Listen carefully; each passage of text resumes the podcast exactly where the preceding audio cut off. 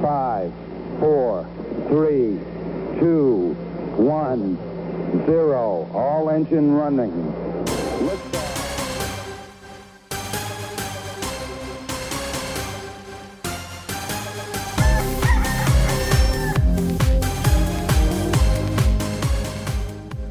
한국과 미국 스타트업 테크 기업 이야기 초강의 4센트 74번째 시간을 시작하겠습니다.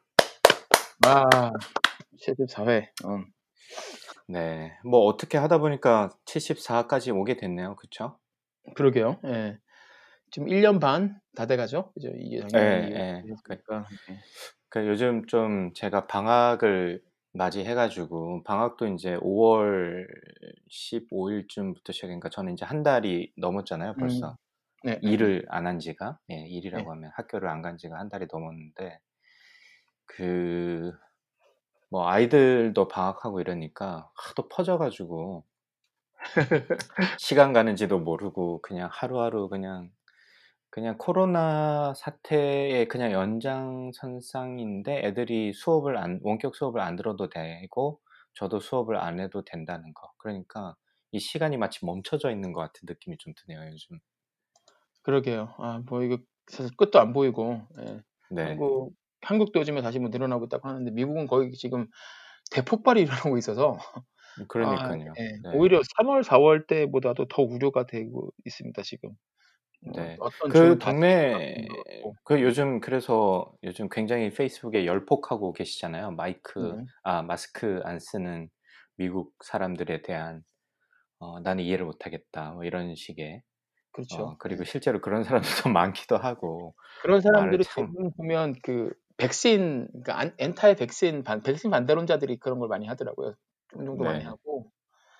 예. 그래서 그런 사람들이 이제 얘기를 들어보면 지금은 마스크 쓰는 거지만 이게 진행이 되면 또 더 강한 규제가 들어오고 더 강한 규제가 들어오고 결국은 이제 전 국민 백신 의무화로 되고 이렇게 되면 우리는 예. 뭐 어, 나중에는 아, 우리 생체 자유 칩까지 들어오고 이런 식으로 이 사람들이 어, 이 음, 뇌내 망상이 끝도 없는 거예요. 그러면서 그 사람들은 네. 이제 이게 자기들의 그 그러니까 전초전이라고 보는 거죠. 여기서 우리가 그, 밀리면 이 다음부터는 우리가 더 싸울 수가 없다. 이런 식으로 생각을 네. 하면서 아, 참 그 영상 같은 거 보면 유튜브 영상에 거의 하루가 멀다고 에피소드들이 올라와요. 그러니까 음, 뭐 코스코에 들어갔다가 이제 코스코 직원이 아, 여기는 마스크를 안 쓰면 못 음, 들어옵니다. 이렇게 하는데 계속 거부를 하는 거죠. 그래서 이제 코스코 직원이 그쵸. 그러면 네. 나가셔야 된다 얘기했더니 그러면 보통은 이제 그 주변의 사람들이 찍는데 이 사람들은 자기들이 찍어요. 그거를 당당하게. 지금 코스코 직원이 나의 이 어, 당연한 권리를 지금 제한하고 있다. 그러면서 얘기를 음, 하는 게 자기 얼굴도 딱 찍으면서 그러니까 음, 나는 자유 국가에서 태어났고 여기 살고 있기 때문에 이런 권리가 있다라고 딱 이렇게 얘기를 하면서 그걸 또 포스팅을 하거든요. 트위터나 이런 데다가. 네네. 네. 그러면 이제 악플이 그냥 엄청나게 쏟아지는 거죠.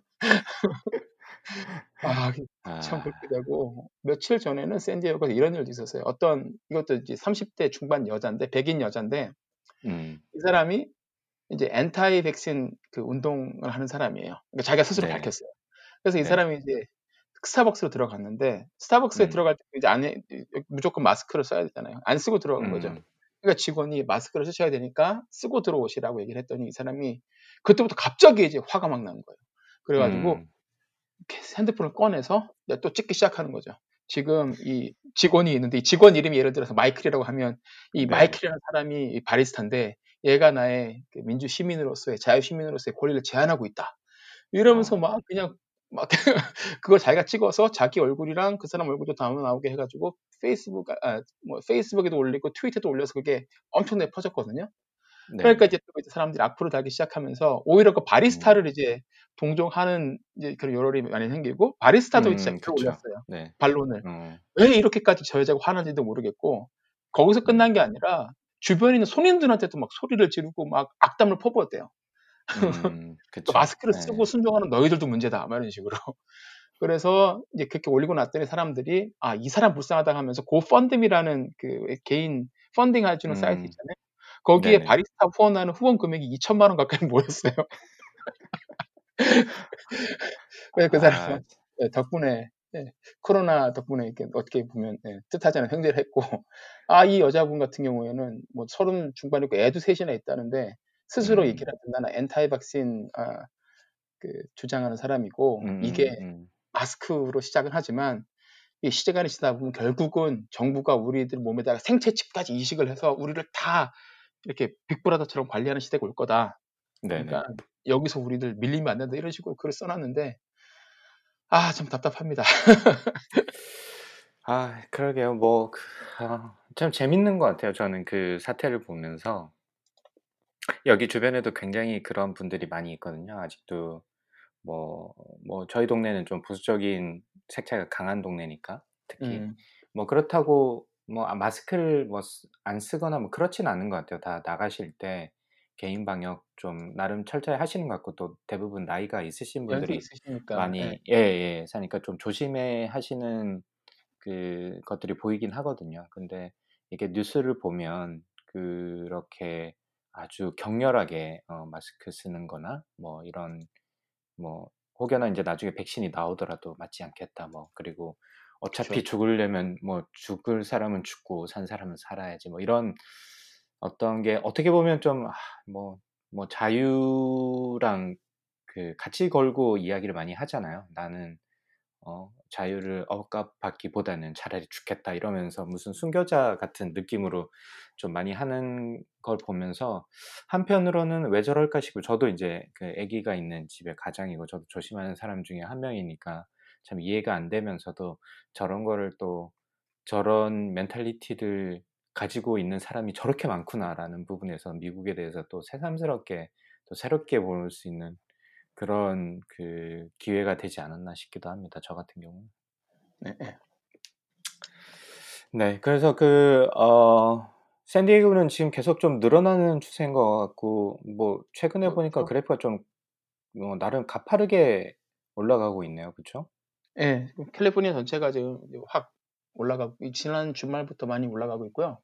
음, 카운티 같은 경우에는 작년까지만 아 지난주까지만 해도 하루에 확진자 수가 한 뭐 150명, 200명? 그 안쪽으로 계속 나오고 음, 진단 횟수가 많이 늘어나면서 진단 횟수 음, 대비 확진자 비율이 이제 거의 2%대까지 내려왔었어요. 그래서 트렌드가 잘 음, 가고 있다 싶었는데 갑자기 이제 지난주 주말부터 하루에 300명 넘게 나오기 시작하면서 네네. 오늘은 400명이 넘었어요. 430명 정도 넘고 대신에 이제 음, 진단 수도 원래 샌디에고 카운티가 reopening을 하면서 세웠던 목표가 하루에 5,000명은 5,000 횟수의 진단을 하겠다는 거였는데 진단 네네. 횟수는 이제 거의 9,000만 개까지 늘, 늘어나긴 해서 그거는 음, 이제 좋은 편이고 그래서 그러면서 그러니까 그게 늘어났으니까 사실 양성 환자가 나오는 것도 많이 나오는 것도 맞긴 한데 그쵸. 그럼에도 네. 불구하고 positive rate이 그러니까 양성 환자의 검진율이 한 5% 정도까지 늘어나서 그건 약간 우려스럽고 음, 근데 네네. 재밌는 건 사망자 수는 거의 안 늘어나고 있고요. 물론 네네. 사망자 수는 수는 뭐 1-2주 정도 더 이렇게 lagging 된다고 하긴 하는데 일단 음, 사망자 음, 수 변동이 없고 조금씩 오히려 줄고 있어요. 줄고 있고.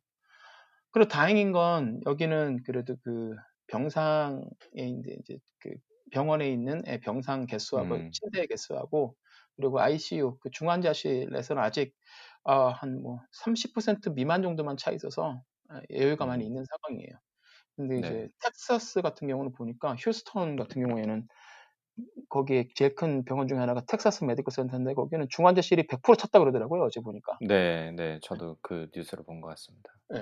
이게 사실 그 정도가 그게 되면 이제 그때는 이제 저희가 몇 음, 몇달 전에 봤던 뉴욕이나 뭐 이탈리아 같은 상황이 되는 거죠. 그쵸. 의료진들이 이제 감당을 못하면 이제 네. 뭐 걷잡을 수 없이 넘어가는 거니까 사실 그거에 놀라서 이제 텍사스 주지사도 부랴부랴 다시 부랴부랴 다시 이제.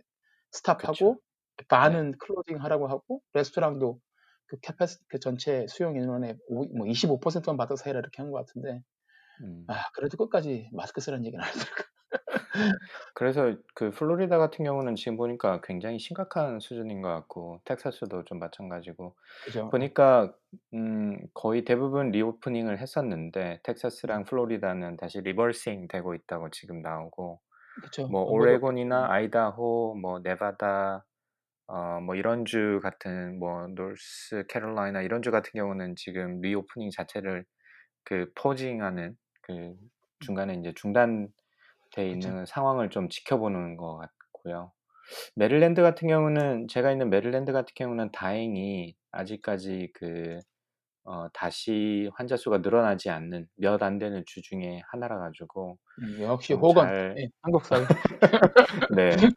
그리고 요즘 posting을 열심히 날려주시더라고 있더라고요 페이스북에. 그래서 우리는 다른 주에는 사람이 좀 많이 늘어나고 이런 거에 대해서 좀 우려가 있는데 메릴랜드는 그나마 잘 준비가 돼 있고 앞으로 잘 모니터링을 하겠다 뭐 이런 식으로 계속 어 뭐 알려주고 있어가지고 음. 뭐 아직까지는 다행이긴 한데 전반적으로 숫자로 봤을 때는 미국 전체 커브가 다시 이제 급증하고 있고 새로운 케이스 데일리 그 하루에 이제 나오는 케이스 수가 지금 뭐 최대치에 이르고 있어가지고 아 지금 이 사태가 어떻게 또 새로운 파장 국면을 맞이할지 그것도 좀 우려스럽기도 하고 궁금하기도 하고 그러네요. 그래서 지난 금요일 같은 경우는 주식 시장이 좀 많이 빠지기도 하고 좀 그러던데 그쵸. 이게 이제 들어가는 새로운 입구, 새로운 문을 또 연 것인가 싶은 느낌도 좀 들고 그래서 우려, 걱정 뭐 이런 게 좀 있는 것 같아요. 저 같은 경우는. 그쵸. 예, 그 사실 예, 걱정이 많이 되죠. 저희 회사에 와 있는 이제 한국에서 와 있는 인턴 학생들도 지금 예, 겁에 질려가지고 아 예, 그렇다. 예, 그 친구들 아, 진짜 볼 때마다 안쓰러워 죽겠어요. 예, 원래 참 재밌게 와서 일하는 것도 일하는 그러니까요. 거지만 여기 와- 미국에서 와가지고 이제 막그 주말이나 뭐 일과 끝나고 같이 놀러 다니기도 하고 미국 음, 사람들하고 어울리기도 하고 그래야 되는데 집 안에만 지금 갇혀 있으니까 아 예, 그러니까. 거기다 또 뭐 저희야 뭐 그냥 아휴 이렇게 또 몇백 명 늘어났구나 생각하는데 이 친구들이 이제 한국 뉴스랑 비교를 해보니까 아 너무 그렇죠. 그럼 아주. 심각하죠. 예. 예. 한국은 지금 뭐 5천만 인구의 한국에서 50명 나왔다고 지금 이제 난리라고 지금 막 다들 긴장의 그 끈을 조여매고 있는데 여기는 뭐 300만 명 샌디에고 여기서 뭐 하루에 400명이 나와도 어 많아졌네 살짝 조심해야 되겠네 뭐 이런 정도만 돼 있지 나가면 지금 뭐 코스코나 이런 데 가면 막 사람이 너무 많아서 주말에는 솔직히 걱정돼서 잘 못 가겠더라고요 장 보러도 어 저도 그래요. 저도 네. 인제 여기가 휴양지잖아요. 여름 음, 휴양지인데 음. 사람이 차가 얼마나 많이 늘었는지 인제 번호판을 그러게요 보면 예. 저희 동네인지 뭐 다른 주에서 넘어왔는지는 알 수 있잖아요.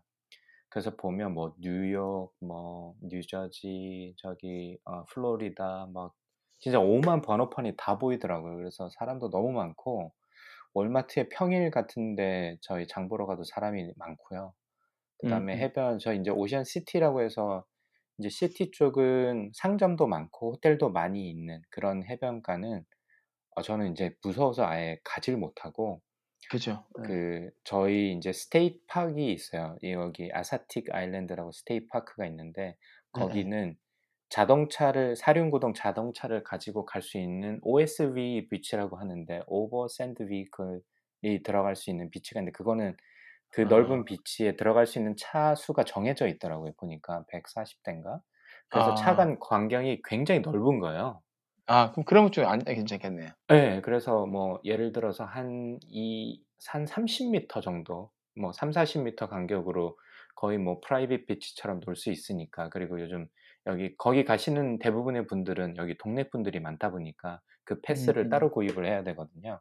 네네. 그러다 보니까 서로 좀 조심하는 게 아직 보여요. 여기 인제 놀러 관광객들이 오면 좀 이렇게 정신없이 행동하는 게 보이는데 여기 로컬에 계신 분들은 서로 좀 저희가 뭐 쪼끔 간격을 생각보다 좀 좁혀서 들어가면 차를 대면 거기보다 본인들이 알아서 좀 멀리 떨어져 가시기도 하고. 그래서 서로 좀 조심하는 부분이 있어서 그렇게 뭐 쪼끔씩 가서 평일날 잠깐씩 가서 놀고 오지 아 맞아요. 저기 예. 관광객 많은 데는 아예 갈 엄두를 못 내겠더라고요 저도. 그죠. 예, 저도 그냥 평일 오전 뭐 오후 요럴 때 이제 네. 나가들 바닷가를 가거나 공원을 가도 그때 가고 쇼핑도 그로서리 쇼핑도 보통 이제 평일에 하고 네. 주말에는 웬만하면 집에 있습니다. 아니면 이제 회사 주차장 가서 놀다가 오고 예, 회사장이 비어 있으니까 어 거기가 딱 좋아요. 애들하고 자전거 타고 농구하고 뭐 음. 캐치볼 하기 딱 네. 좋습니다. 네. 조심해야죠. 그러셨군요. 예. 그 여튼 저희 빨리 코로나가 또 좀 진정되길 바라고 어 지 저희가 지난 방송 저희가 꽤 오랜만에 본 방송 하는 거잖아요. 그쵸? 그죠? 예. 아 기억도 안 나네요. 언제 했는지 지난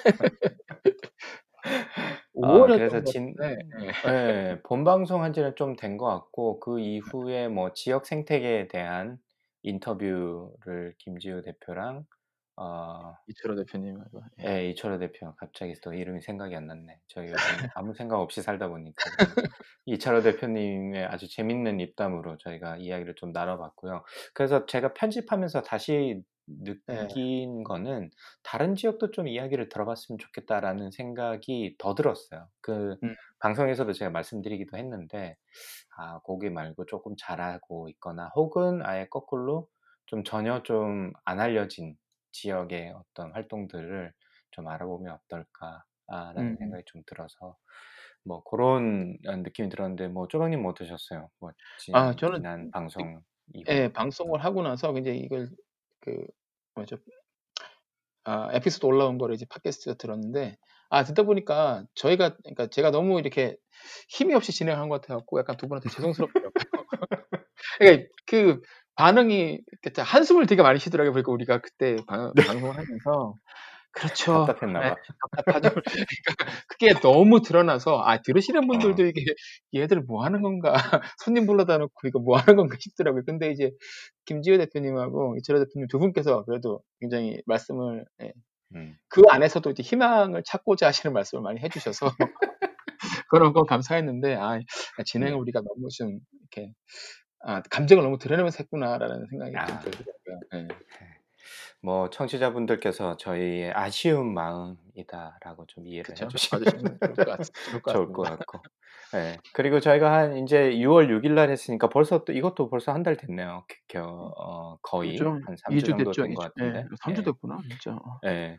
저희가 그 처음으로 예전에 인터뷰 하셨던 분 그 중에서 시간이 되시는 분들을 모셔 가지고 줌 라이브 챗을 했잖아요. 무려 장장 3 시간이 넘는 방송을 했는데 저희가 그 이후에 뭐 특별하게 후기나 뭐 네. 방송 이후에 이야기를 나눌 기회가 없어 가지고 저희가 그때 이후로 처음 뵙는 거라서 예예. 어뭐 어떠셨어요? 쪼박님?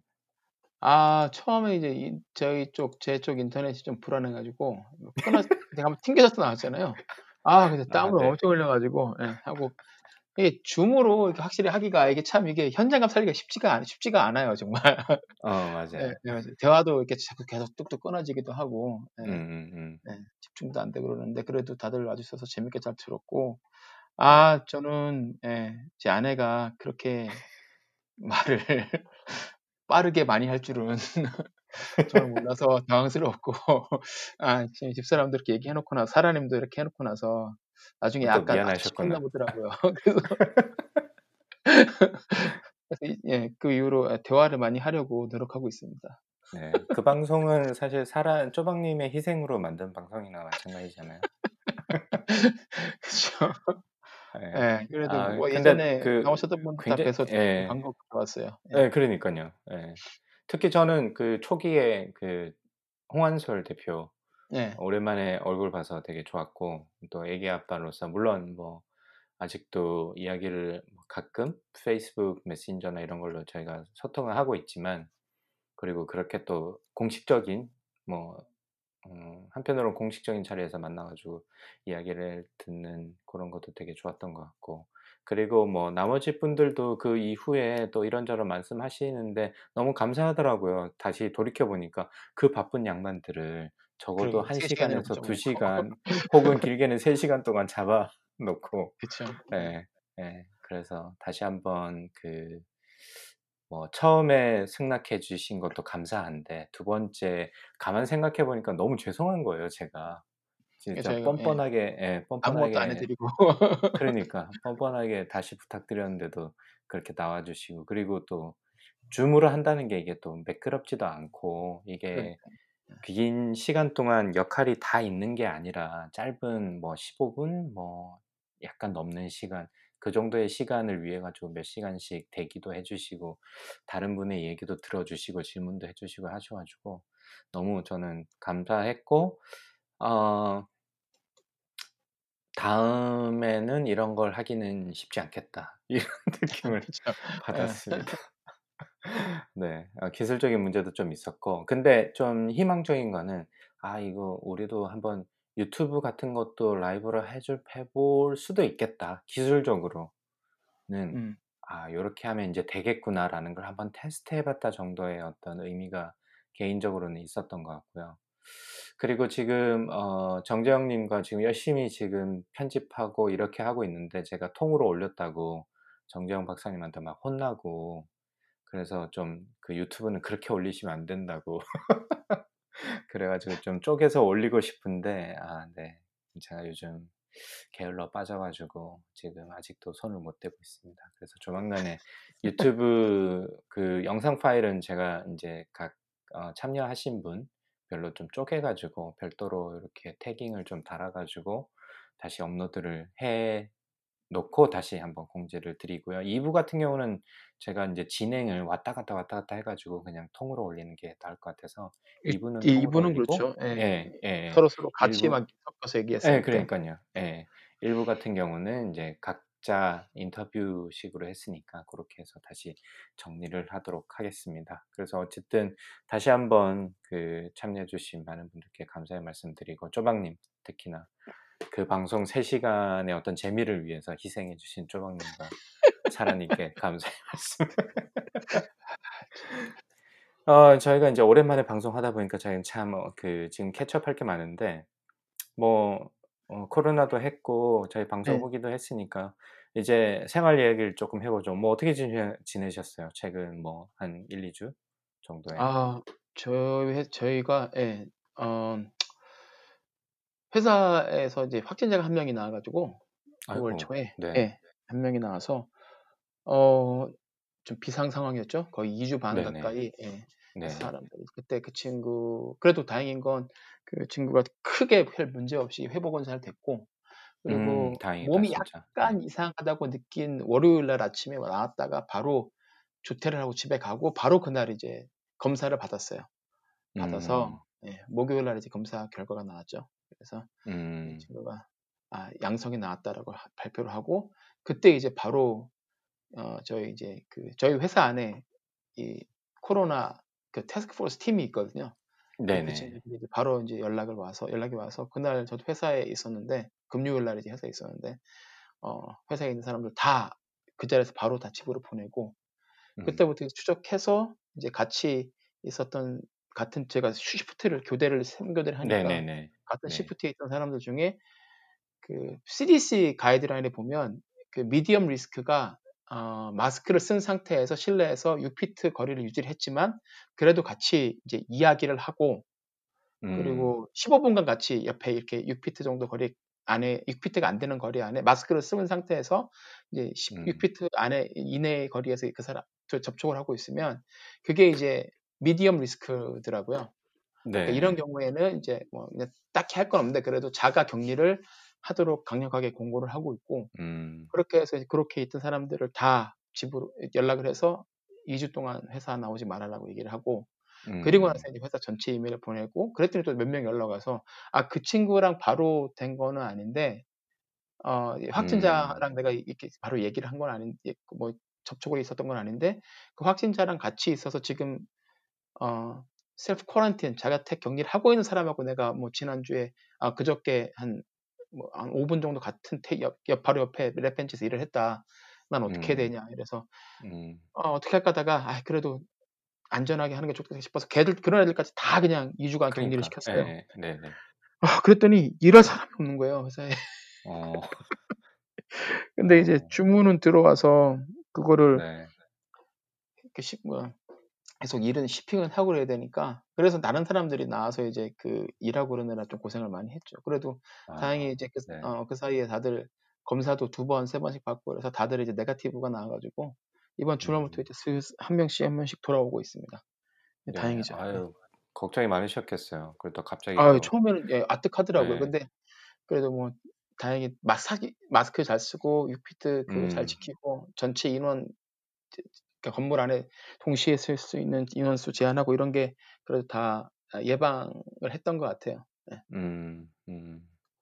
그러니까. 아 음. 그 마스크 쓰는 게 진짜 차이가 큰가 봐요. 어아 그리고 제일 미리 크죠. 예. 예 미리 지난번 저희 방송에서 말씀 말씀해 주셨지만 이렇게 조도 나누고 뭐 들어가는 입구 나오는 입구 그때 뭐 청팀 홍팀이라 그러셨나요? 어 그렇게 예예예. 팀도 그쵸. 나누고 그런 노력들도 그렇고 그다음에 그 걸리신 분도 바로 그렇게 또 알려주시고 정보를 네. 공유하고 맞아요. 스스로 조퇴하고 또 그런 공유도 바로 해주니까 이렇게 좀 사태가 악화되기 전에 또 마무리될 수 있었던 것 같은 느낌이 드네요. 그 한국 네. 같은 경우는 그 뭐 이태원 확진자나 뭐 음. 그 몇몇 학원 인천 학원 강사였나? 뭐 저도 뉴스를 팔로우 안 네. 한 지가 좀 오래돼 가지고 기억은 나는데 꽤 오래전에 그런 분들이 자꾸 이렇게 정보를 감추고 이래 가지고 좀 꽤 많이 문제가 됐었잖아요. 그쵸, 그쵸. 예. 근데 예. 그래서 이런 때는 좀 그 거꾸로 이렇게 먼저 자기 정보를 좀 그 적극적으로 좀 알려주고 미리 대비를 할 수 있게 하는 게 조직 입장에서는 꽤 많이 도움이 됐 됐을 것 같네요, 보니까. 예. 그쵸. 그래서 저도 이제 음된 김에 그냥 지난주에 아 그저께 이번 주 음. 화요일 예 항체 검사를 한번 받아 봤어요. 이게 무료로 이제 해 주는 음. 검사가 있어서 받았는데 아 내심 포지티브가 나오면 좋겠다 싶었는데 네. 네거티브가 나왔더라고요. 그래서 네. 저도 아직 예 걸리지 않은 걸로. 아유 조심하십시오. 네. 예예. 아니 근데 뭐 워낙 변종도 많다 그러고 뭐 하여튼 이 바이러스 놈이 참 그 뭐 저는 그쪽으로 지식은 별로 없지만 하여튼 지독한 거는 마찬가지인 것 같고 뭐 유럽 같은 경우도 미국에서 온 사람들을 뭐그 막는다 그러고 그죠. 뭐 예. 아직 아직까지 세계가 좀 더 혼란에 빠지는 것 같아서 뭐 걱정인 것 같습니다. 그래서 음. 그런 회사에 그런 일이 있었군요. 뭐 다행히 잘 마무리가 되고 앞으로도 또 한번 해 봤으니까 좀 더 조심할 계기가 되는 것 같아서 예. 고생하셨습니다, 그렇죠. 지난주. 예. 아이 그래도 좋은 경험이었습니다. 그래서 아 그래도 미리 준비를 하니까 '그래도 낫구나.'라는 생각이 음. 들더라고요. 예. 네. 예. 그러니깐요. 예. 그쵸. 아 그런 것도 좀 노하우가 될 것 같아. 다른 그 유사한 사이즈의 어떤 회사들한테도. 예 예. 예. 맞아요. 아 그래서 그러셨구나. safety officer한테 모든 전권을 위임하는 게 딱 좋은 것 같아요. 그러게 그 부분이 되게 인상적이었는데 아 그게 예예. 결국 payoff가 되네요. 그죠. 예. 저희가 hero 뭐그 우리 우리의 네. 영웅이라고 칭송해 줬어요. 아유 잘하셨습니다. 또 예예. 그런 것도 좀 필요하죠. 뭐 예예. 개인적으로는 뭐 어 요즘 어떻게 시간을 보내고 계십니까? 뭐아 정신 회사 일 없으셨겠다. 예 맞다. 그것 때문에 어 그러네. 없고요. 예.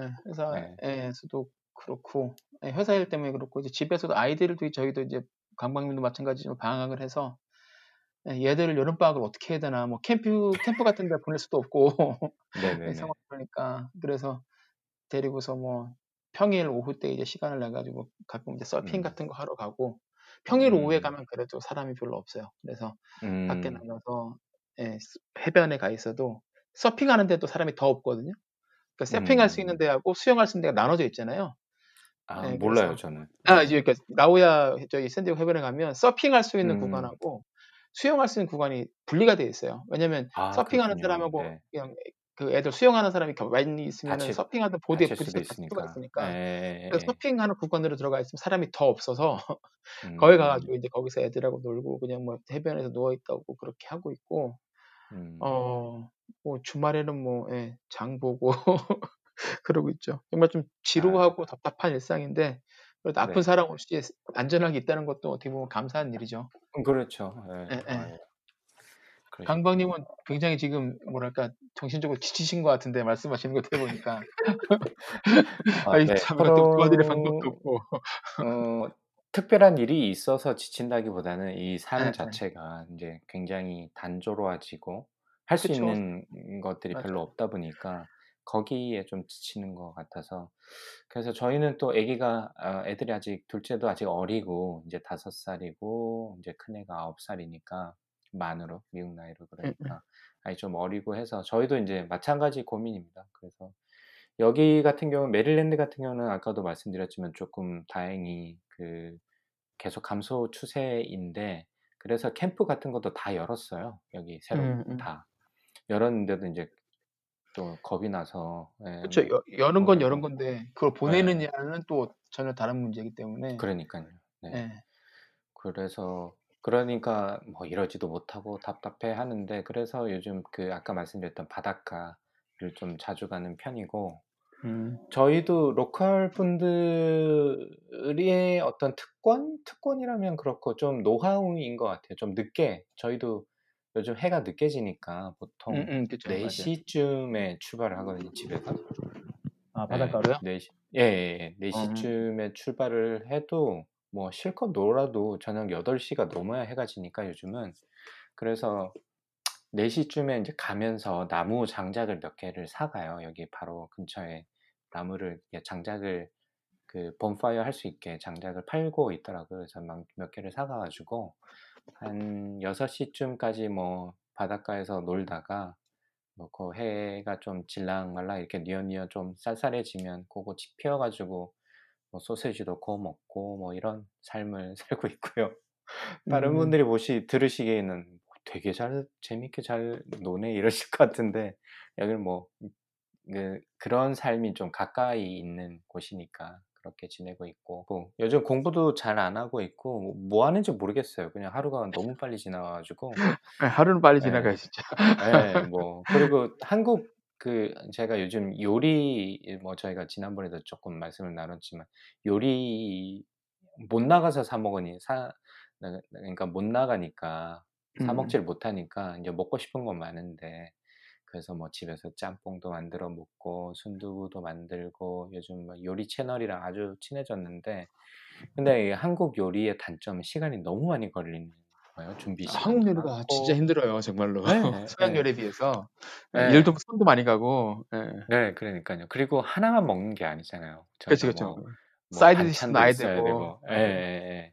그러니까 그걸 준비를 하고 밥 먹고 뭐, 야, 요리하고 밥 먹고 돌아서면 뭐 제가 볼 땐 1시간 반 이상은 후딱 가는 것 같아요. 그러다 보니까 아침 먹고 돌아서면 점심 먹어야 되고 돌아서면 저녁 먹어야 되니까 그렇죠. 이 메뉴에 대한 고민과 이 밥을 한다는 거에 대한 그 업, 부담감.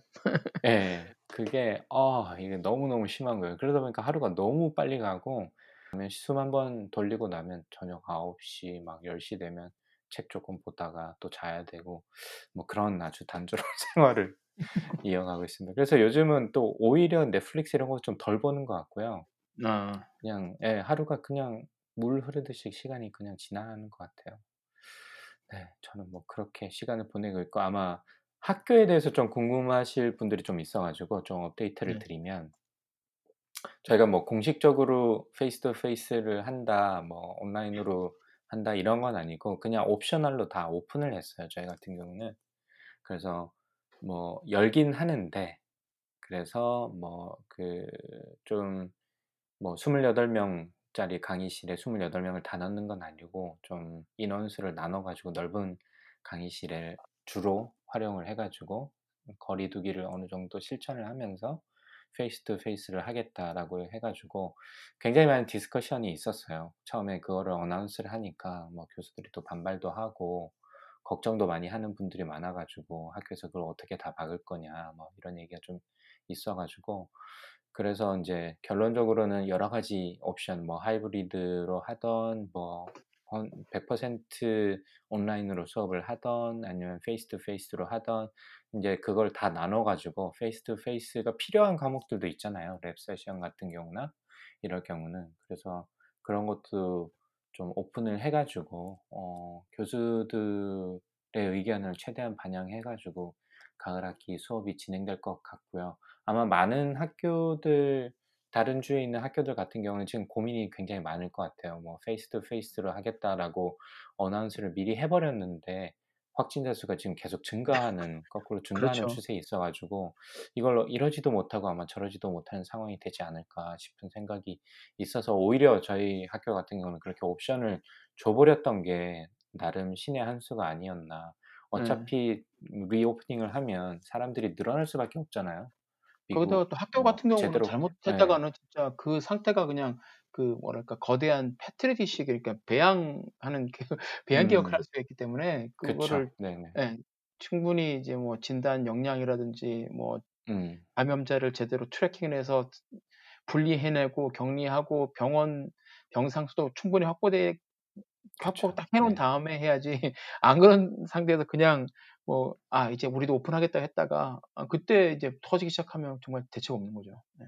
네. 그리고 최근에 뉴스 보니까 인제 조금 최근에 좀 독특한 양상은 미국에서 좀 젊은 사람들이 많이 확진자가 많이 나오고 있, 있는 거잖아요. 그래서 그죠, 그죠. 예. 이제 나이가 드신 분들은 좀 조심하는 경향이 있는데 아무래도 젊은 사람들 같은 경우는 좀 감기처럼 독감처럼 한번 이렇게 슬쩍 지나가지 않겠나라는 생각에서 그런지 젊은 사람들의 확진율이 굉장히 늘어나고 있다 그래 가지고 그게 맞아요. 이제 대학에서 또 교수 같은 경우는 나이가 많거나 스태프들도 나이가 많은 경우가 많은데 학생들의 경우는 보통 20대 초반 뭐 이런 정도 되니까 아무래도 좀 그런 걱정 스 걱정을 했었고 저희가 faculty들끼리 모여 가지고 뭐 town hall meeting도 총장님이랑 하고 뭐 여러 가지 discussion이 굉장히 많이 있었어요. 그래서 결론적으로는 그렇게 결론을 냈는데 그게 결국에는 좀 괜찮은 옵션이 아니었나 싶은 생각이 듭니다. 그래서 저 같은 경우는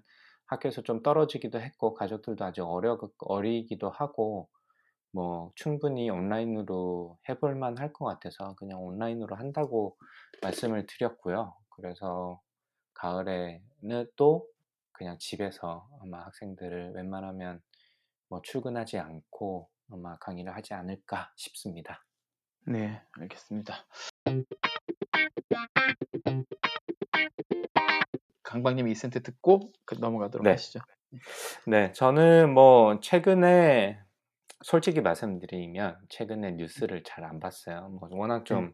우울하기도 하고 우울한 뉴스. 최근에는 예, 최근에는 비즈니스 뉴스 섹션을 좀 봐도 이렇게 눈에 딱 들어오는 게 별로 없더라고요. 그냥 음. 뭐다 코로나랑 연계되거나 뭐. 이랬다, 뭐 파산을 했다, 뭐 이런 네. 얘기라 가지고 그리고 최근에 그런 논의들이 많이 되고 있잖아요. post 코로나 시대에는 뭐, 뭐 어떤 어떤 일이 일어날 거고 뭐 digital transformation이 가속화될 거고 뭐 이런 이런 이야기가 있어서 그냥 너무 많이 이야기가 나온 것 같아서 뭘 할까 고민을 하다가 저희 와이프랑 이야기를 나누다가 아마존이 사실 코로나 사태로 인해서 굉장히 수혜를 많이 받잖아요. 그리고 네. 주가도 굉장히 많이 올랐고 2,600불 정도 되는 것 같더라고요. 제가 지난 금요일 날 보니까. 그래서 뭐 코로나 직전에 1,900불 언저리 뭐 2,000불 막 왔다 갔다 했던 것 같은데 제가 한번 사볼까 해서 너무 비싸다고 2,000불을 어떻게 사냐라고 했는데 지금은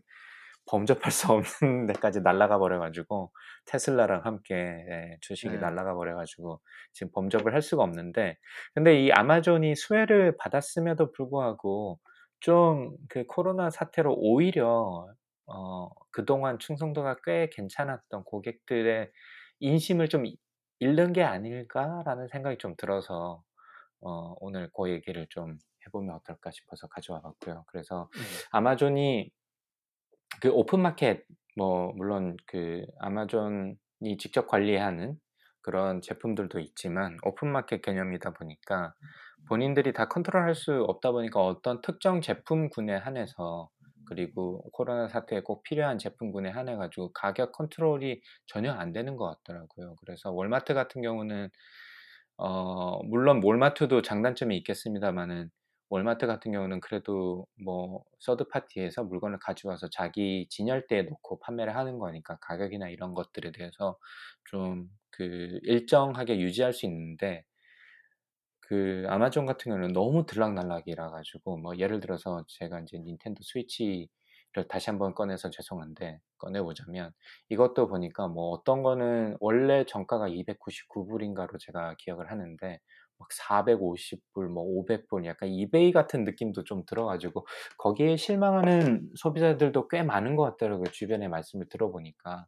음. 거기다가 배송도 물론 배송량이 많아지면서 꼭 필요한 배송을 우선적으로 하다 보니까 나머지 프라임 멤버한테 줬던 뭐 원데이나 투데이 쇼핑도 제대로 안 지켜지는 경우도 많고 뭐 그건 충분히 이해는 할 수 있습니다만은 거기에 대해서 사람들이 좀 아, 이게 온라인으로 아마존이 잘 커왔지만 이 사태가 오히려 어떤 소비자들한테는 뭐 조금 어, 인심을 잃지 않았을까라는 생각도 좀 들어가지고 어, 그런 점도 한번 우리가 생각해 볼 필요가 있겠다라는 생각이 들었고 월마트가 그래서 지난번에 저희도 한번 얘기를 나눴지만 그래서 그럼에도 불구하고 월마트가 한동안 게임에서 좀 뒤처지는 것 같더니 이번에 어, 오히려 오프라인에서 줄을 오래 많이 쓰고 직접 가서 바로 구해 올 수 있기 때문에 그 월마트가 오히려 뭐 그 매출이나 이런 것도 꽤 많이 는 것 같고 음.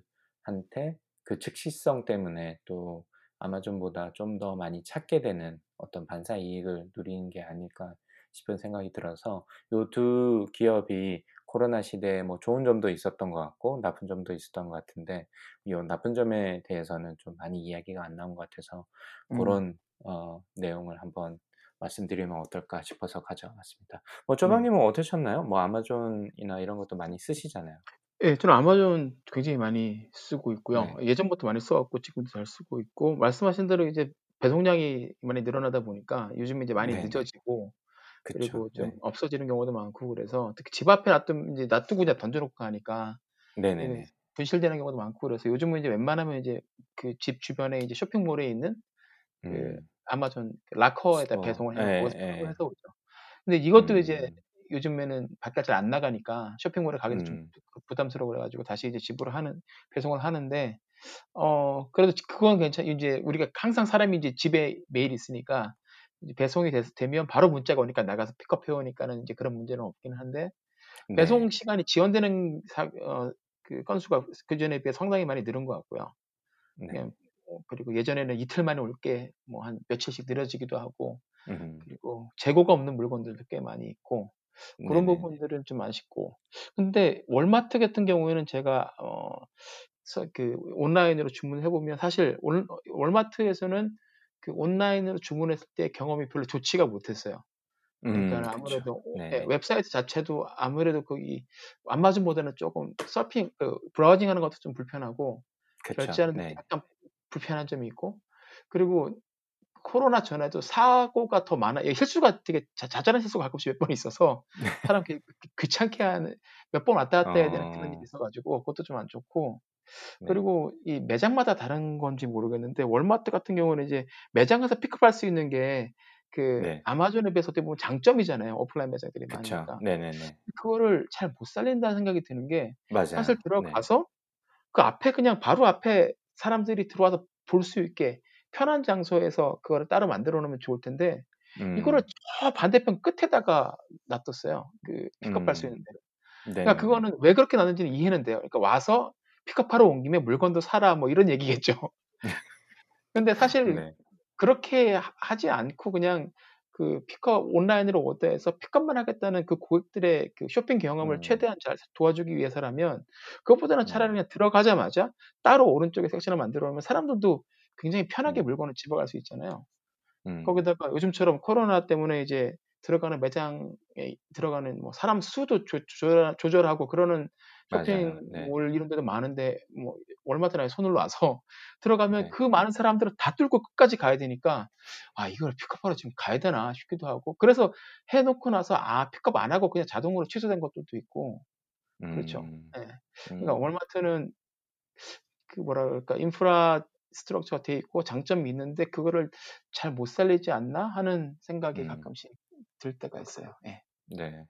그 최근에 제가 그 타겟에 한번 가본 적이 있는데 저희 동네는 없고 인제 솔즈베리까지 한 40분 운전해 갈 일이 있어 가지고 네네. 거기에 인제 오랜만에 한번 타겟에 가 봤는데 거기는 거기도 그렇고 저희 동네 local grocery store 체인인 푸드 라이온이라는 데가 있는데 거기도 그렇고 약간 curbside pickup을 좀 활성화하려는 움직임이 네. 보이는 것 같더라고요. 그래서 맞아요. 잘해그 놨죠, 타 타겟만 예. 하더라도. 예.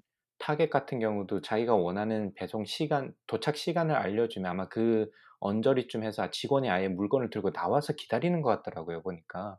예. 그래서 바로 픽업해서 갈 수 있게 하는 것 같고 저희 grocery store도 아마 그런 식으로 어 해서 인제 온라인 주문을 하고 어 그 시간 자기가 도착 시간에 맞춰 가지고 이렇게 직원이 나와 가지고 차에서 바로 픽업해서 갈 수 있게 뭐 이런 식으로 어 해 놓은 것 같아서 아 이 기업들 뭐 뭐 월마트는 아까 말씀드렸듯이 저는 온라인으로 사온 기억이 거의 없어 가지고 네예. 어 말씀처럼 이게 좋은지 나쁜지조차 모를 정도로 그냥 으레 그냥 가서 사는 걸로 생각하는 곳인데 다른 그 retailer 같은 경우는 그런 식으로 좀 어 코로나 사태에 좀 대응하는 어, 느낌이 좀 많이 들어가지고 그것도 좀 흥미로웠던 것 같아요.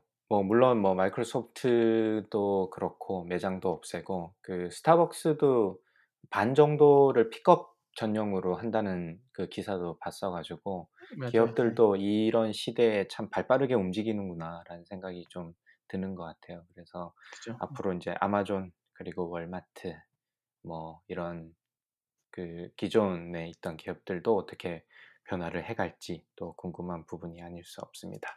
여기까지는 저의 이제 이센트였고요. 조방님은 어떤 소식 들고 오셨습니까? 간단하게 저는 이제 얹으면 네. 아마존 소식인데 아마존이 이제 어제 아, 네, 네, 어, 네. 자율주행 그 소프트 스타트업이죠. 죽스라고 ZOOX 네, 죽스라는 줌 예, 아니고. 아, 줌 아니고 아, 깜짝 놀랐어요. 처음에 그 검은색 바탕 화면에 죽스 하고 아마존 두 개 딱 뜨길래 어 얘네들이 네. 합병을 하나? 하면서 그래서 대박인데 그래도 봤더니 죽스라고 그래서 올렸는데 아그 홍한솔 대표가 댓글을 달아서 아 죽스도 되게 그 자율주행 쪽에서 핫한 스타트업이었는데 예, 유명한 곳인데 아 죽음한테 밀려갖고 이런 대접을 받다니 안타깝다라고 글을 올렸더라고요. 근데 죽스라는 거 보니까 이 회사가 2014년인가 그때 아마 창업을 네. 해가지고 돈을 펀드레이징 엄청나게 했더라고요. 거의 원 빌리언 네. 가까이 했더라고요. 네, 그 네, 네. 1조 원 넘게 한 거죠. 그랬는데 아, 뭐 이런저런 좀 위기가 있었고 거기다가 음. 작년 초에 그 2019년 초에 그 테슬라한테서 이제 소송을 당했어요. 법적으로. 네, 네, 거기 테슬라에 있는 직원들이 죽스로 가면서 테슬라 안에 있던 일종의 이제 영업 비밀들 있죠. 로지스틱스라든지 뭐 쇼핑하는 그런 모든 예, 그런 그 프로세스에 관련한 것- 것들을 가지고 갔다는 거죠. 그래서 그걸 음. 가지고 소송을 했는데 올해 4월쯤인가 이제 결국은 어, 소송은 이제 합의를 해서 아, 여기서 돈을 이제 얼마를 지불할 건지는 정, 이렇게 공개되진 않았지만 음. 죽스에서 테슬라에 돈을 내고 그리고 이제 지금 가져간 것들을 다 얼- 우리가 음. 이해한 게 맞는지 그걸 다 이제 오디트를 받기로 하고 넘어갔는데 음. 그리고 나서 이제 뭐 새로운 CEO도 데리고 오고 했는데 결국은 이제 아마존에서 인수를 딱 해갔죠. 그래서 이게 음. 어, 아마존은 예전부터 이제 그 자기들만의 자율주행 로봇을 갖고 싶어 했잖아요. 네네. 아, 자율주행 그, 그 자동차를 자, 갖고 싶어 사업을 네. 갖고 싶어 했으니까 뭐 이건 당연한 수순인 것 같고 인수가가 네. 1.2 billion이니까 네. 결국 뭐 거의 acqui-hire라고 봐도 될까요? 뭐 그럴 것 같아요. 기술력하고 거기 있는 음. 직원들 데리고 와서 이제 그 안에서 계속 하게 될 거고 죽스 입장에서는 굉장히 이제 돈이 많은 그 형님이 생긴 거니까 그러니까 음. fundraising 걱정 없이 그리고 이제 테슬라와의 소송도 이제 어떻게든 합의 봐서 자기들 돈 pay하기로 해놓고 마무리가 됐으니 이제 한번 큰 형님 믿고서 한번 계속 그 이제 달려볼 수 있지 않을 기회가 되지 않을까 싶고 이게 어떻게 음. 웨이모라든지 이런 회사랑 또 경쟁을 하게 될 수 있을지 네. 따라잡을 수 있을지 한번 보면 좋을 것 같습니다. 근데 또 재밌는 네. 건그 베조스하고 테슬라 머스크하고 약간 경쟁하잖아요. 블루 오리진하고 그 그렇죠. 스페이스X도 있고. 네 네. 예. 네. 요걸 하자마자 또, 그또 우리 머스크 형님이 또, 예, 나름의 또 관종기가 있기 때문에 바로 또 그렇죠. 트윗을 날렸죠. 트위터. 예, 예, 베조스는 카피캣이다. 베조스는 아직 별다른 대응을 하진 않고 있는데, 아, 그거 보면서, 네. 아, 이 사람들은 참 빌리언웨어가 돼도 굉장히 참 어린아이의 마음을 갖고 있구나. 뭐 이런 스토리가 있는 것도 좋은 것 같아요. 그. 정도는 얘기할 수 있죠. 예. 너는 네. 왜 나만 따라하냐 이렇게 생각을 할 테니까 항상. 네. 그 아마존이 굉장히 죽스를 싸게 샀다는 의견이 굉장히 많더라고요. 보니까 뭐 예, 기술력은 그쵸. 잘 모르겠습니다만은 뭐 그렇게 소송도 그렇고 아마 코로나 사태도 영향이 좀 있었겠죠. 앞으로의 비즈니스가 좀 불확실성도 있었을 것 같고 뭐, 뭐 그런저런 이유로 해가지고 좀 생각보다 좀 저렴하게 잘 샀다라는 평가가 있는 것 같아가지고 아, 네 앞으로 또 그 우주에 뿐만이 아니라 무인 자동차 섹션에서도 어떻게 또 경쟁을 할지 예. 어, 테슬라랑 또 그쵸? 굉장히 또 재밌는 포인트가 아닌가 싶습니다. 그거 보면 좋을 것 같고 아마 이 얘기가 나온 음. 김에 이제 지가 저희가 5월 6월인가요? 그때 지난번 방송에서 그 강박님이 스페이스X에 대한 이제 내용들을 쫙 모아가지고 브런치에 글을 이제 연재를 하셨잖아요. 네네네. 그렇죠? 그래서 이제 저희가 이제 스페이스X에 대해서 내가 여기서 뭐 특별편 해가지고 몇 주에 나눠가지고 한번 쭉 이제 역사를 훑어보려고 하고 있습니다. 그래서 오늘은 뭐 간단하게 네. 예고만 드리고요. 제목이 네. 브런치에 올라오 브런치 북에 이제 올라와 있는 건데 구글에서 네. 그냥 스페이스X 플러스 또라이 딱 치면 그러면 이게 바로 제일 처음에 뜹니다. 그래서 어, 제목 제목만 잘 지은 것 같아. 제목 잘 지으셨어요. 스페이스 그 제목은 그거예요. 스페이스X 한 또라이에게 배움인데 예, 스페이스X 또라이 딱 두 개 가지고서 구글에 치시면 바로 네. 이제 브런치 북이 딱 올라오고 이제 거기 보면 이제 닥터 강 예, 강박님 사진과 이제 10편의 이제 그 연재물이 올라와 있습니다. 그래서 네. 어, 왜 어, 강박님이 이 스페이스X라는 회사에 꽂히셨는지 그리고 이제 네네. 그러면서 이제 원래 엘론 머스크의 족적을 따라가시는 거죠. 왜 이 사람이 네. 인터넷 billionaire가 됐다가 하필이면 음. 전혀 인터넷과는 관련이 없는 예, 하드웨어 그리고 굉장히 하드코어한 물리 지식이 필요한. 로켓 사업에 뛰어들었을까?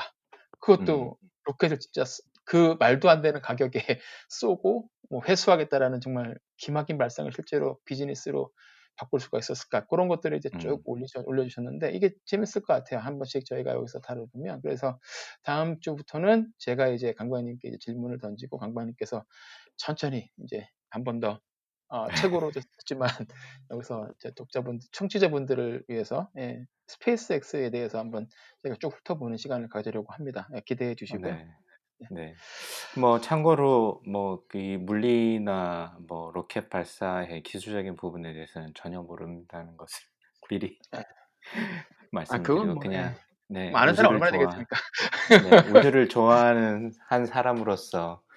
그리고 한국이 그 우주 스페이스X와 같은 기업 그리고 좀 이- 이게 스타트업이 하기 뭐, 뭐 당연히 뭐 모든 부분이 다 어렵겠지만 쉽게 들어갈 수 있는 부분이 아니다 보니까 그렇죠. 어, 그런 좀 큰 꿈을 한국에서도 가진 기업이 좀 많이 나오면 어떨까라는 생각에서 맞습니다. 글을 처음에 예, 시작하기도 했었고 참그 뭐 짧다면 짧고 길다면 길, 뭐 아직 길지는 않죠. 20년이 안 된 기업이니까. 근데 음, 음. 참 다이나믹하게 발전을 해가지고 사람들이 입이 진짜 저 드로핑 할 만큼 많은 시- 결과를 보여줬으니 그, 그 가운데서 많이 시기도 많이 받았고 예. 사기꾼이라고 많이 놀림도 많이 받았고 이거를 그렇죠. 실제로 보여줌으로써 해결을 해가지고 참 이 기업이 참 재밌고 대단한 기업인 것 같다. 그리고 앞으로의 어,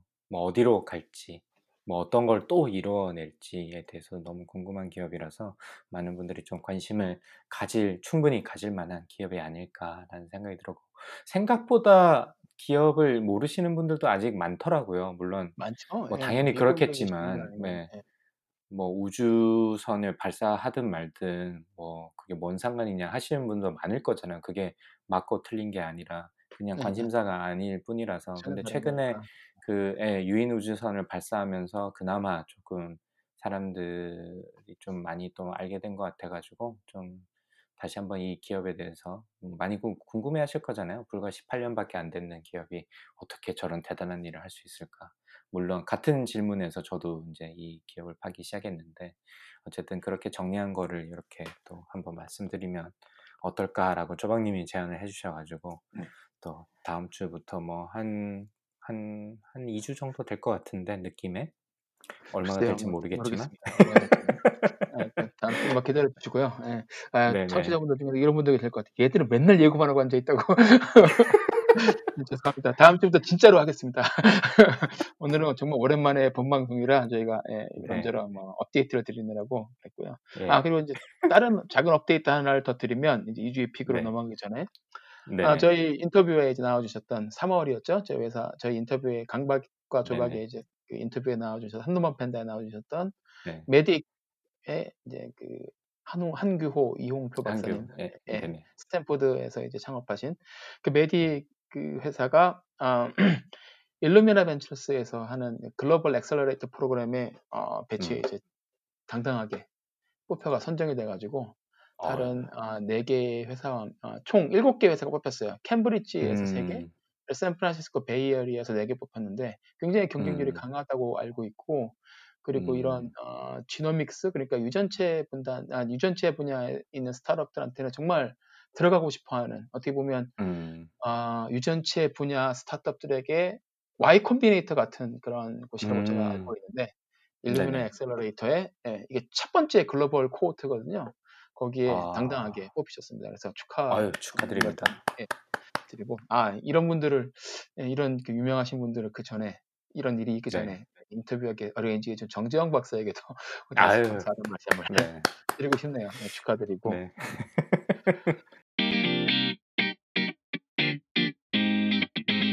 네. 네, 올해 말, 오늘 저희가 좀 말이 많이 많았는데, 아, 저희 네. 마지막 코너 이제 인기 코너, 예, 2주의 픽 한번 들어가 보겠습니다. 강반님 어떤 거 가지고 오셨습니까? 요즘에 뭐 네, 저 집에서 뭐 TV도 안 보시라고 그러셨는데, 진짜 뭐 하고 지내는지 모르겠어요. 네. 애들 보다가 지금 하루가 다 가는 것 같은데 그래도 이제 음. 밤에 좀 왜 그런 느낌 있잖아요. 다큐멘터리는 너무 진지한 것 같고 음, 다큐멘터리를 받아들이기에는 너무 방학 느낌이 강하고 그렇다고 너무 가볍게 그냥 시간을 보내기 막, 막 웃으면서 보내기에는 뭔가 좀 시간이 아깝고 같고. 그래서 이제 제가 좋아하는 물 그 장르죠. 장르 중에 하나인 예. 수사물을 오늘 한번 가져와 봤습니다. 그래서 아마존 프라임에 있는 보쉬라는 형사물이에요. 형사물인데 어, 시즌이 어, 시즌 5인가 6까지가 나와 있는 것 같고 제가 지금 시즌 3를 보고 있거든요. 근데 아, 이 캐릭터 그 주인공으로 나오는 그 해리 보쉬가 주인공인데 그 극 중에서 주인공인데 그분이 참 연기를 너무 형사 같이 잘 하시더라고요. 제가 형사의 삶을 잘 모르긴 하지만 그래서 그 각본도 너무 좋고 시나리오에 쏙 빠지는 것 같아서 이 여러분들도 한번 보시면 참이 어, 적적한 코로나 시대에 참 이게 정신을 쏙 빼놓게 하는 아, 그런 시리즈가 아닐까 싶고 특히 이제 이 버시가 사는 곳이 나오는데 이게 LA 언덕에서 LA 시내가 이게 쭉 내려다 보이는 아주 멋있는 집에 살아요. 이제 극 중에서도 어떤 그 자기가 수사했던 것 중에 하나 에피소드를 가지고 영화화 해가지고 그 영화사에서 그 집을 지어줬다라고 이렇게 이용 그 극 중에서 나오거든요. 그래서 네. 거기서 이제 그렇게 LA가 쭉 내려다 보이는 그 멋있는 유리창으로 통유리도 된 집에서 재즈 음악을 들으면서 재즈 음악을 사랑하는 이 형사 보시의 얘기를 한번 감상해 보시면 어떨까. 그래서 제가 그걸 보면서 아, 정말 좋은 스피커를 또 사고 싶다라는 생각이 아, 많이 들었어요. 그건, 저도 예, 그건 참으셔야 됩니다. 예, 아, 스피커는 참으셔야 돼요. 진짜 그거는 한번 들어가시면 아, 정말. 개미지옥이라. 예.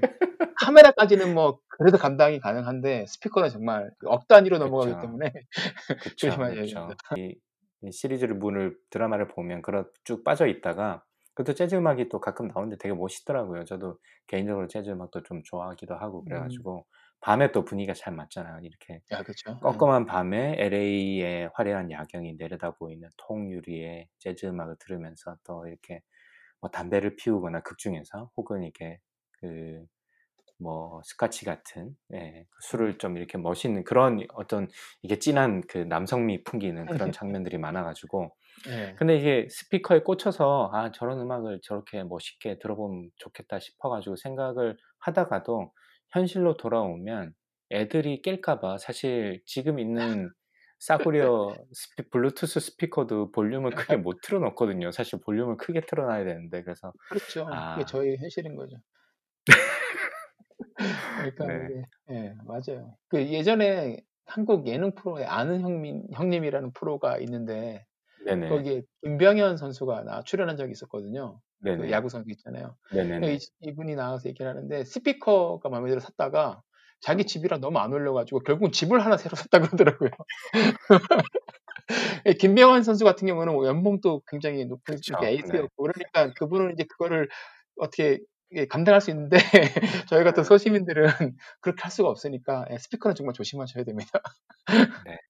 뭐 저는 뭐 큰 거를 바라는 게 아니라 뭐 저는 애플 제품을 많이 쓰니까 홈팟이 음악이 음질이 좋다고 하길래 아, 야 저거 두 개를 사 가지고 스테레오를 한번 써 보면 좋겠다라는 꿈을 잠시 가졌지만 어차피 스피커인데 소리를 못 키울 거 저 사서 뭐 그쵸. 하나라는 네. 생각이 들어서 네. 다시 현실로 돌아왔습니다. 네. 조금만 더 참으셨다가 들으시면 될것 네. 같습니다. 네. 그래서 저는 이제 아마존 프라임에 있는 보쉬라는 형사물을 추천드리고요. 어떤 네. 걸 들고 오셨습니까?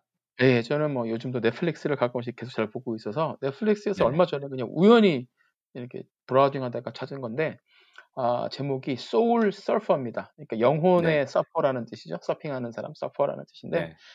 어 이게 영화예요. 영화인데 실화를 바탕으로 한 영화거든요. 그래서 음. 미국에 유명한 그 프로 서핑 선수가 있어요. 베서니 음. 해밀턴이라는 선수가 있는데 이 베서니 해밀턴이라는 선수가 10살 10대 초반에 어 음. 해변에서 서핑을 하다가 상어한테 물려 가지고 왼쪽 팔 전체를 아예 아. 그냥 잃어버립니다.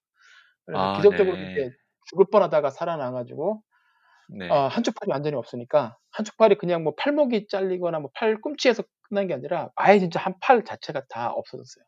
네 그렇네요. 지금 네. 저도 사진을 보고 있는데 네. 어 완전히 팔이 없으시네요. 네. 아예 없어요. 예 없는데 네. 그분이 그래도 그걸 극복하고 아 그 트라우마랑 모든 좌절을 극복하고서 다시 이제 몇 년 후에 음. 어 서핑 서핑계로 들어와서 프로 서퍼 서퍼로서 성공적인 커리어를 이어나갑니다. 그래서 음. 그거를 바탕으로 해서 실화를 바탕으로 해서 이제 서핑 영화를 이제 찍었는데 그 제목이 음. 그 영화가 이제 소울 서퍼고요. 요즘에 이제 저희 애들도 이제 서핑을 굉장히 좋아해서 같이 보는데 음. 어 그냥 보면서 이제 서핑 좋아하시는 분들이나 관심 있으신 분들은 그 보면은 속이 정말 시원해요. 하와이에서 막 서핑 대회하고 그런 거 보면서 시원 음. 속이 정말 시원하고 그 안에서 이제 그 정말 10살 초반 때 11, 12뭐이 11살 때인가 그때 당했다고 그러는데 그때 한 팔 잃었 잃었으면 정말 사람이 얼마나 트라우마가 심하겠어요. 근데 그렇죠. 거기서 이제 네. 끝나고 나서 이제 모든 걸 겪고 나서 또 이제 다시 마음을 잡고 다시 이제 서 프로 서퍼로 돌아오고 자기 인생에서도 새로운 이제 새로운 인생을 시작을 하는 그 사람이 이제 모습이 이제 담담하게 음. 나오는데 그걸 보면 이제 배울 점도 되게 많고 예 끝나고 음. 나서 이제 인터뷰 편에 뒤에가 있는데 여기 조연들 중에 나오는 사람 여자 한 명이 잭 니콜슨 딸이에요. 음. 예. 네. 예. 되게 닮았어요 딱 보면. 근데 잭 니콜슨 딸을 인터뷰를 하는데 예 자기는 이 영화는 그러니까 resilience에 대한 이야기라고 생각을 한다라고 얘기를 해요. 음. 네. 그러니까 그런 말 많이 하잖아요. 요즘에 이제 스타트업 파운더들에게 그쵸. 가장 중요한 건 resilience다. 그러니까 네. 좌절을 했을 때 얼마나 빨리 딛고 일어서느냐가 중요한 건데 그걸 그럼요. 보여주는 영화가 이 소울 서퍼라는 얘기를 인터뷰에서 하더라고요. 그래서 '아 야 인터뷰도 음. 정말 잘하는구나.' 딱 저도 이제 딸이랑 그런 얘기를 하면서 봤거든요. 그래서 지금 네. 저희 딸과 저 저의 이제 아주 그 뭐랄까 애최 무비가 돼서 자주 이제 몇번한 음. 두번 정도 같이 봤는데 아 아. 넷플릭스에 이게 있으니까 어 뭐어어 어 린 자녀분들하고도 보실 수 있을 거고 서핑에 관심 있거나 좋아하시는 분들은 보면 더 좋아하실 것 같습니다. 그래서 네. 베서니 해밀턴의 실화를 바탕으로 한이 영화 소울 서퍼 추천드리겠습니다. 네. 아마 이 책으로도 나와 있는 것 같고 그 음. 저희 딸도 어디 도서관에서 스그 서핑에 요즘 빠져 있거든요. 그래서 책을 네네. 찾다가 아마 이 이야기를 어 저한테 했던 것 같아요. 그래서 네. 어떤 아이가 있는데 뭐 상어에 물렸지만 이게 애 아이들 버전 책도 별도로 있는 것 같더라고요. 그래서 아. 그 얘기를 했던 게 기억이 나는데 그래서 저희 딸도 아마 보면 되게 좋아할 것 같네요, 소울 서퍼. 예. 이아 베서니 근데 해밀턴이 굉장히 이런 네. 그 자선 활동이라든지 이런 활동도 되게 음. 많이 해서 어 이 분야 이 부분 이뭐 이렇게 이 서퍼 서핑하고 이런 분야에서 굉장히 유명한 사람이더라고요. 예. 음. 아직까지 그 제가 서핑보드를 새로 샀거든요. 지난번 샀던 거는 다 사셨어요? 너무 싸구려 가지고 부력이 약해 가지고 그런지 그래서 인제 이번에 surf shop에 가 가지고 샀는데 혹시나 뭐 마음에 안 들면 바꾸기도 하고 그러려고 일단은 surf shop에 들어가는 데부터 사람이 너무 많았고요. 예. 그래서 다행히 인제 안에 인제 사람 수를 제한을 해 가지고 뭐 겨우겨우 기다리다 들어갔는데 어쨌든 그걸 샀는데 딸이 너무 좋아해 가지고 새로 사자마자 인제 바닷가를 갔어요. 네. 갔는데 그날따라 파도가 너무 심한 거예요. 그러니까 예. 파도 이. 물을 무섭죠. 인제 아직까지 인제 수영이나 이런 게 익숙하지 않고 그러다 보니까 이게 막연히 또 깊이 들어가기도 그렇고 막 들어가기 전에 또 파도에 맞아 가지고 튕겨서 나오고 막 서핑보드 저기 날아가 버리고 막 이러니까 '야 이걸 과연 우리가 제대로 할 수 있을까?' 초보자 둘이서 네그 그런 생각을 했습니다. 그래서 아 쪼끔 잔잔했으면 좀 테스트도 좀 해보고 이럴 텐데 네. 아 이게 너무 파도가 심하니까 이게 그렇죠. 감당이 안 되더라고요 초보자들은 네, 맞아요. 무서워요. 파도 심할 때는. 네 그래서 아주 어려운 서핑 초보 서핑 생활을 하고 있습니다 저는 그래도 재밌잖아요, 서핑. 예.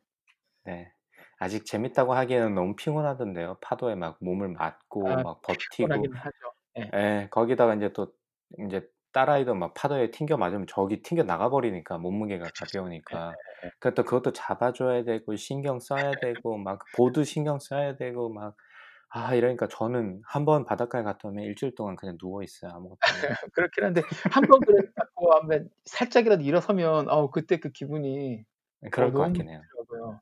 그래서 아 이래서 얘들이 그 추운 날에도 겨울에도 나와서 새벽 6 미친 시부터 듯이. 하는구나. 아 그거를 네. 쪼끔은 알겠더라고요 보니까. 아 음. 그거 정말 음. 말도 안 되게 살짝 일어섰는데도 어 그 기분이 되게 좋더라고요. 아, 언젠가 일어서는 날이 있으면 제가 방송에서 공유 드리도록 하겠습니다. 빨리 그런 날이. 왔으면 좋겠네요. 예. 고프로 하나 장만하시고. 네. 좋습니다. 소울 서퍼 네. 베스니 해밀턴. 이야기. 네, 네, 감사합니다. 자, 오늘도 뭐 생각보다는 짧았네요. 저희 그 이야기할 것들이 굉장히 많아 가지고 좀 음. 길 길 줄 알았더니만 처음에 intro가 너무 길고 그 다음에 예. 고질병이에요, 저희 고질병. two 예. two cents는 짧고 네. 2 주의 pick 한번 하고 또 이렇게 마무리되네요. 그게 또 오랜만에 저희 방송의 매력 아니겠습니까? 그러니깐요. 네. 자, 세계. 최초라고 주장 네. 세계 최초라고 주장하는 와이파이 3원 2원 팟캐스트 lifetime learner가 진짜 되고 있네요. 요즘 저는 요리. 조왕님 요즘 네. 배우시는 거 있으세요? 특별히 새롭게 시도하는 요즘 것들. 아니요. 요즘에는 없고요. 아 요즘에 음. 네 없습니다. 서핑. 예. 음. 서핑 예. 그거밖에 없네요. 네. 아, 네. 좋습니다. 뭐 어쨌든 뭐 항상 배우는 게 중요하죠. 저는 그리고 아, 참고로 그 말씀 안 돼요. 저는 요즘 피아노를 또 배우고 있어요. 아 피아노 그 저번부터 앱으로. 어 아, 앱으로. 그랬나요? 제가 말씀드렸어요? 어떤 앱 쓰세요? 음. 어, 심플리 피아노라는 게 좀 싸더라고요. 어. 그래서 그거랑 몇 개 이렇게 유료로 이렇게 코스별로 이렇게 따라가는 게 있는데 심플리 피아노라는 걸 저는 그냥 뭐 별 생각 없이 예, 그걸로 골라서 하는데 그래도 뭐 와이프는 쪼끔 이 구식 방식을 예, 선생님한테 그리고 책 보고 "제대로 음. 배워라."라고 얘기하는데 또 그쵸. 저는 또 새로운 걸 try 해 보는 사람 입장에서 어 근데 꽤 그것도 비싸네요. 어 1 년에 100 불 그 정도 될걸요? 119불 네. 주고 이렇게 돼 있는데? 네. 어. 네. 아 그렇구나. 아 네. 그러면 그래서 필요하면은 무조건 이제 열심히 배우게 되겠네요. 그러니깐요. 네. 안 그러면 그냥 에이 하다 말다, 하다 말다 하니까. 예. 그리고 아마 그 제가 인제 펠로톤을 한한석달 이상 하루도 안 빠지고 탔거든요. 근데 요 네. 며칠 얼마 전에 이틀을 빼먹어 가지고 그게 끊겼는데 뭐를 한 4 개월 정도 한 번도 안 빠지고 해 보니까 이게 '아 이렇게 하면 뭔가 되겠구나.'라는 이게 자신감이 붙었다고 해야 되나요? 그래서 음. 그 자신감으로 시도를 했는데 그래도 아직까지는 상당히 재밌게 나름 재밌게 배우고 있습니다. 그래서 아 뭐 다른 그러시구나. 분들도 한번 네. 아이 그거를 픽으로 추천을 드릴 걸 그랬나 보다. 다음 주에 하시죠. 이거 다음 주에 남겨 주시면 될 것 네. 같습니다. 그래서 그 좀 유명한 음악들을 그러니까 우리가 좀 친숙한 그 대중 팝이나 이런 것들을 좀 코드를 쉽게 만들어 가지고 알려 주니까 좀 재미도 있고 그러다 보니까 계속 하게 되는데 어쨌든 1년 정도 하면 그래도 쪼끔 뭐 '제가 원하는 음악을 칠 수 있지 않을까.'라는 생각으로 또 고것도 배우고 있네요. 아 그러고 보니까 참 바쁘게 보내고 있네요 저는. 아무것도 안 하셨다고 아니에요. 네. 네. 진정한 lifetime learner가 되고 싶은 두 아재가 들려드리는 미국 스타트업 tech 기업 이야기. 조강의 4 센트는 애플 팟캐스트, 팟빵, 구글 팟캐스트, 스포티파이에서 들으실 수 있습니다. 저희 팟캐스트에 대한 의견은 페이스북 페이지나 dr.chogang@gmail.com으로 연락해 주시기 바라고요. 저희가 다음 주부터는 예고해 드린 바대로 스페이스X 특별편 나가고 그리고 또 저희가 섭외가 되는 대로 또 새롭게 인터뷰를 모시고 어 저희 창업 이야기 또 이어가도록 해 보겠습니다. 조방님 오랜만에 방송 감사드리고요. 또 건강하시고요. 네. 다음 주에 또 뵙겠습니다. 네. 네. 다음 주에 뵙도록 하겠습니다. 그러면 오늘 방송은 여기까지 하겠습니다. 감사합니다. It's one small step for man, one giant leap for mankind.